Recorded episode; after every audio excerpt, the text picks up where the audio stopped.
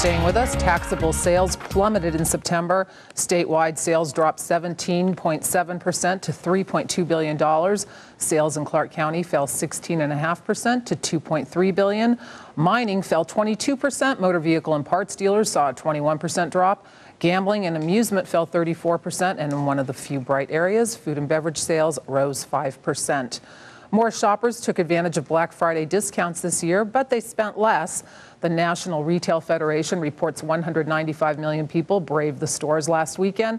That's up from 172 million in 2008. But they spent less money. The average shopper spent $343, down about 30 bucks from a year ago. And Cyber Monday online shoppers revealed, re, rivaled the all-time high by spending $887 million. The online tracking service ComScore Incorporated says that's about the same amount online shoppers spent on December 9th last year, and that was a record day for online sales. And despite holiday hiring and improvements nationwide, analysts say Southern Nevada's unemployment picture remains dismal.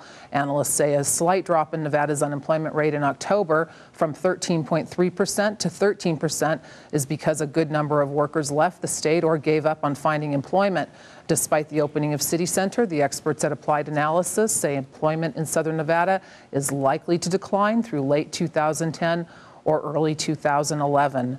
Double digit unemployment has many young people rethinking their career goals. Applying to a college is one of the biggest milestones in a student's career, and preparation is key. In today's competitive market, college admission tests could make or break future plans. A company out of Scottsdale, Arizona, is hoping to give college hopefuls the best shot at success. And joining me now is the company's creator, Stephen Scott. Thanks for being here. Thank you. So tell me why you need to prepare your child. Why is this a good business? I, it just seems like you could send them off to the class and take the test and be done with it. Because it's fun. It's fun to work with your kids and help them out and get them on the right path. I looked at your website. It's like sixteen hundred dollars. Yes, a, it is. That's a it, big investment, isn't it? No, I don't think so. It's a, it's a three-year plan. It's just not a one-shot deal for SAT prep. It's it's much more involved than that. It's a long-term project. Uh huh. So, are some kids better off with no preparation? Do you think? Oh, absolutely not. No, no. There's so much more to it than just the mere preparation for the SAT. There's a lot of character building lessons as well.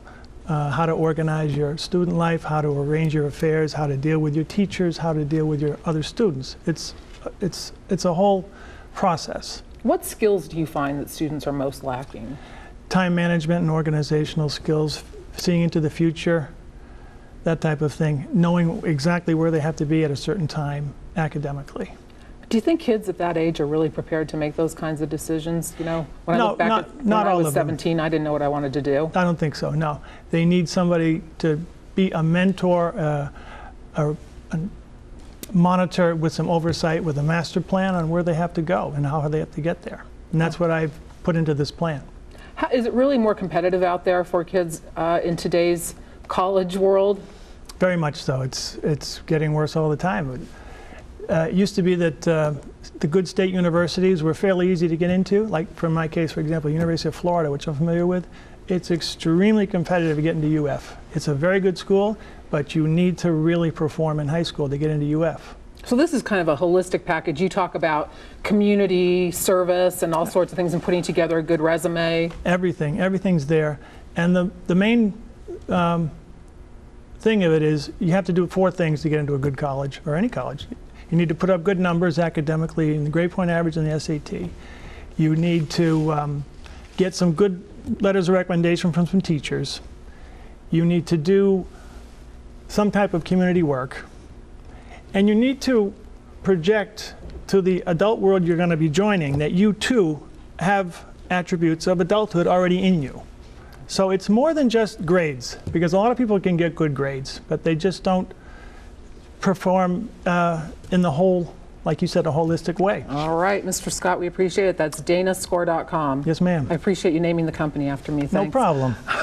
Cowboy Up, the National Finals Rodeo, celebrates 25 years in Las Vegas. See why local businesses are riding the rodeo all the way to the bank.